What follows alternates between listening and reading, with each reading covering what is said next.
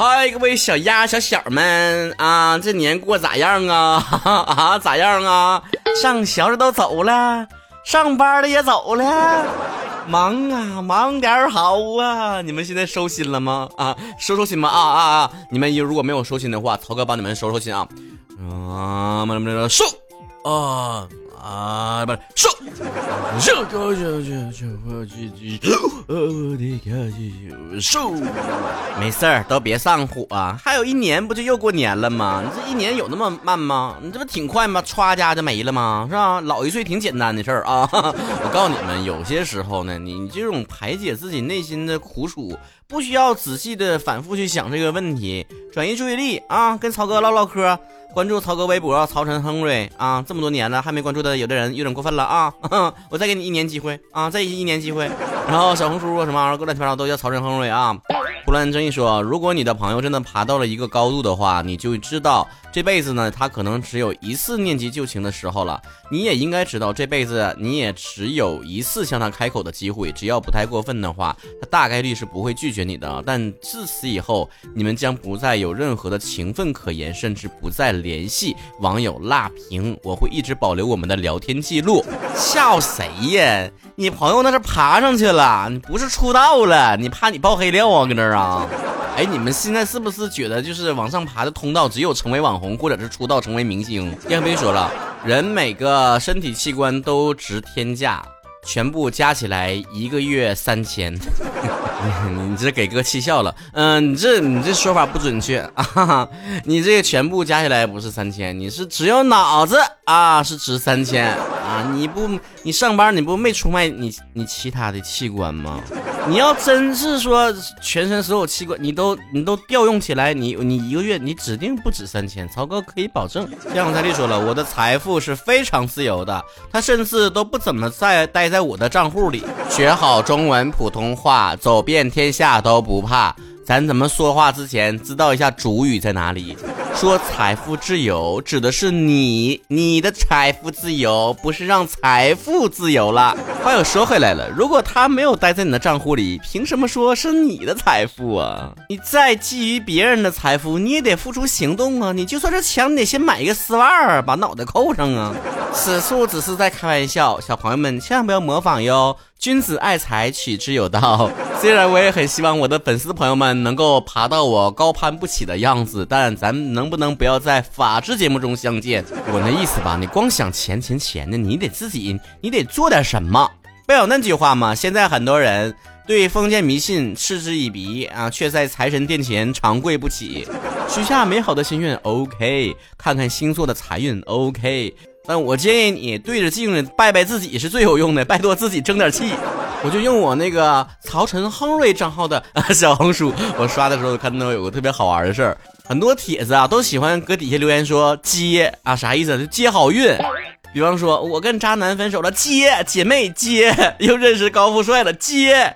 公司倒闭给赔偿了，接主打一个接过来，所有好运来，祝你好运来。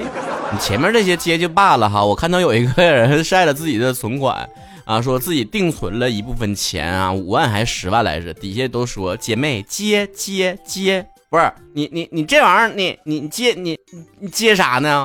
你你倒是往里存呢！哎呀，我这是要被你们笑死了啊！你就算把键盘敲烂了，打出更多的节字，你的银行账号里面也不会凭空出现一笔现金的。你喊破喉咙也不会有人理你的。下一条下列说，你那微信是两个人在运营吗？怎么白天晚上态度差那么多？这玩意儿谁没有两副面孔？我建议大家有什么事儿啊，闲的没事儿的都白天说啊，你别晚上晚上大家都有非常重要的事儿要忙，你白天的时候。是吧？你上班啥事儿你不能上班说呀？我最烦的就是那个白天的时候啊，我想起来跟谁聊骚一下子，然后就跟他说点什么东西，不回。哎，到晚上我下班躺床上了，消停的了啊。白啊前白天嗯工作太忙没没空回，我现在就是开始我就你给我滚，一整天就那么一丢丢自己的时间你都不放过啊！我告诉你啊，下班之后过期作废啊，明天。明天上班营业了，我我才能再回。然而到了第二天上班之后，我的态度又变成 不好意思啊，昨天有点忙，我这态度不太好了。你现在能再接着跟我聊了吗？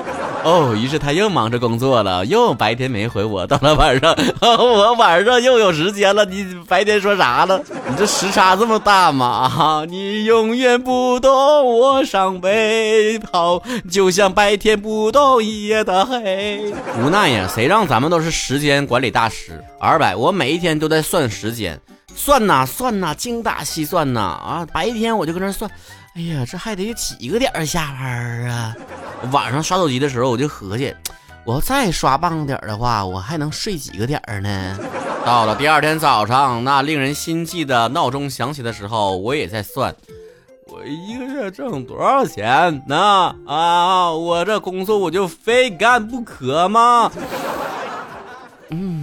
好像真的是非干不可，不然下个月房贷啊起来了，这不起来了吗？你看你这人都有情绪，一下子我就打败了情绪，有情绪很正常，谁没有情绪？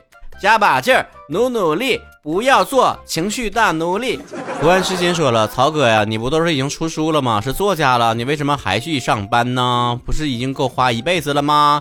不是说每卖出一本书的话，你都会收到版权的吗？不会吧，不会吧，不会真的有人以为出了一本书之后我就财富自由了吧？你们以为我是郭敬明还是韩寒呢？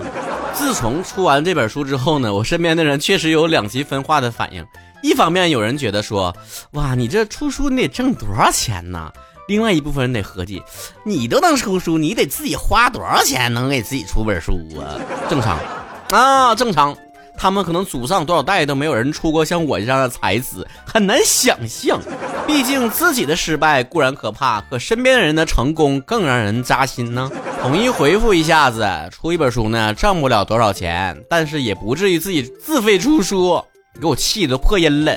这玩意儿挣不挣钱？如挣吧。接下来要出专辑是自费了，这我承认啊，但怀疑我出书是自费的人，我也很理解。如果生活当中出现一些他自己很难解释的成功的原因的话，就只能归结于超能力。就像我从做电台第一天起，身边就一直萦绕这样的问题啊，你那节目点击量都是刷的吧？啊，现在没人说了啊，现现点击量不高了。你的粉丝都是买的吧？就连几年前拿一个十大娱乐主播都有同行啊说曹晨这票是刷的吧？你看曹哥多记仇。主要我真诚的一个疑惑就是，你不是去帮别人解决一些情感的一些困惑的主播吗？我看你自己的问题就需要解决一下呀啊！你要不要用你的小号，就就是那个啊，动员你粉丝来骂我的那个小号，然后然后给自己的大号投稿，说一下自己的情感有一些问题，思想不太健康，然后呢，再用你的大号呢去回答你这个小号的问题，分裂出来你的第二人格，就是你在节目里面呈现出来的那种幽默啊、轻松啊、温暖啊、治愈啊、小女孩呀，就那种风格的，然后你再回答一下你小号的问题，这样你不就自产自销了吗？圆回来了吗？行了，别惦记了，咱有不同的赛道了哈。而且节目已糊，勿念啊啊！哎呀，不好意思，我忘了，你节目也糊了，你这事儿整的。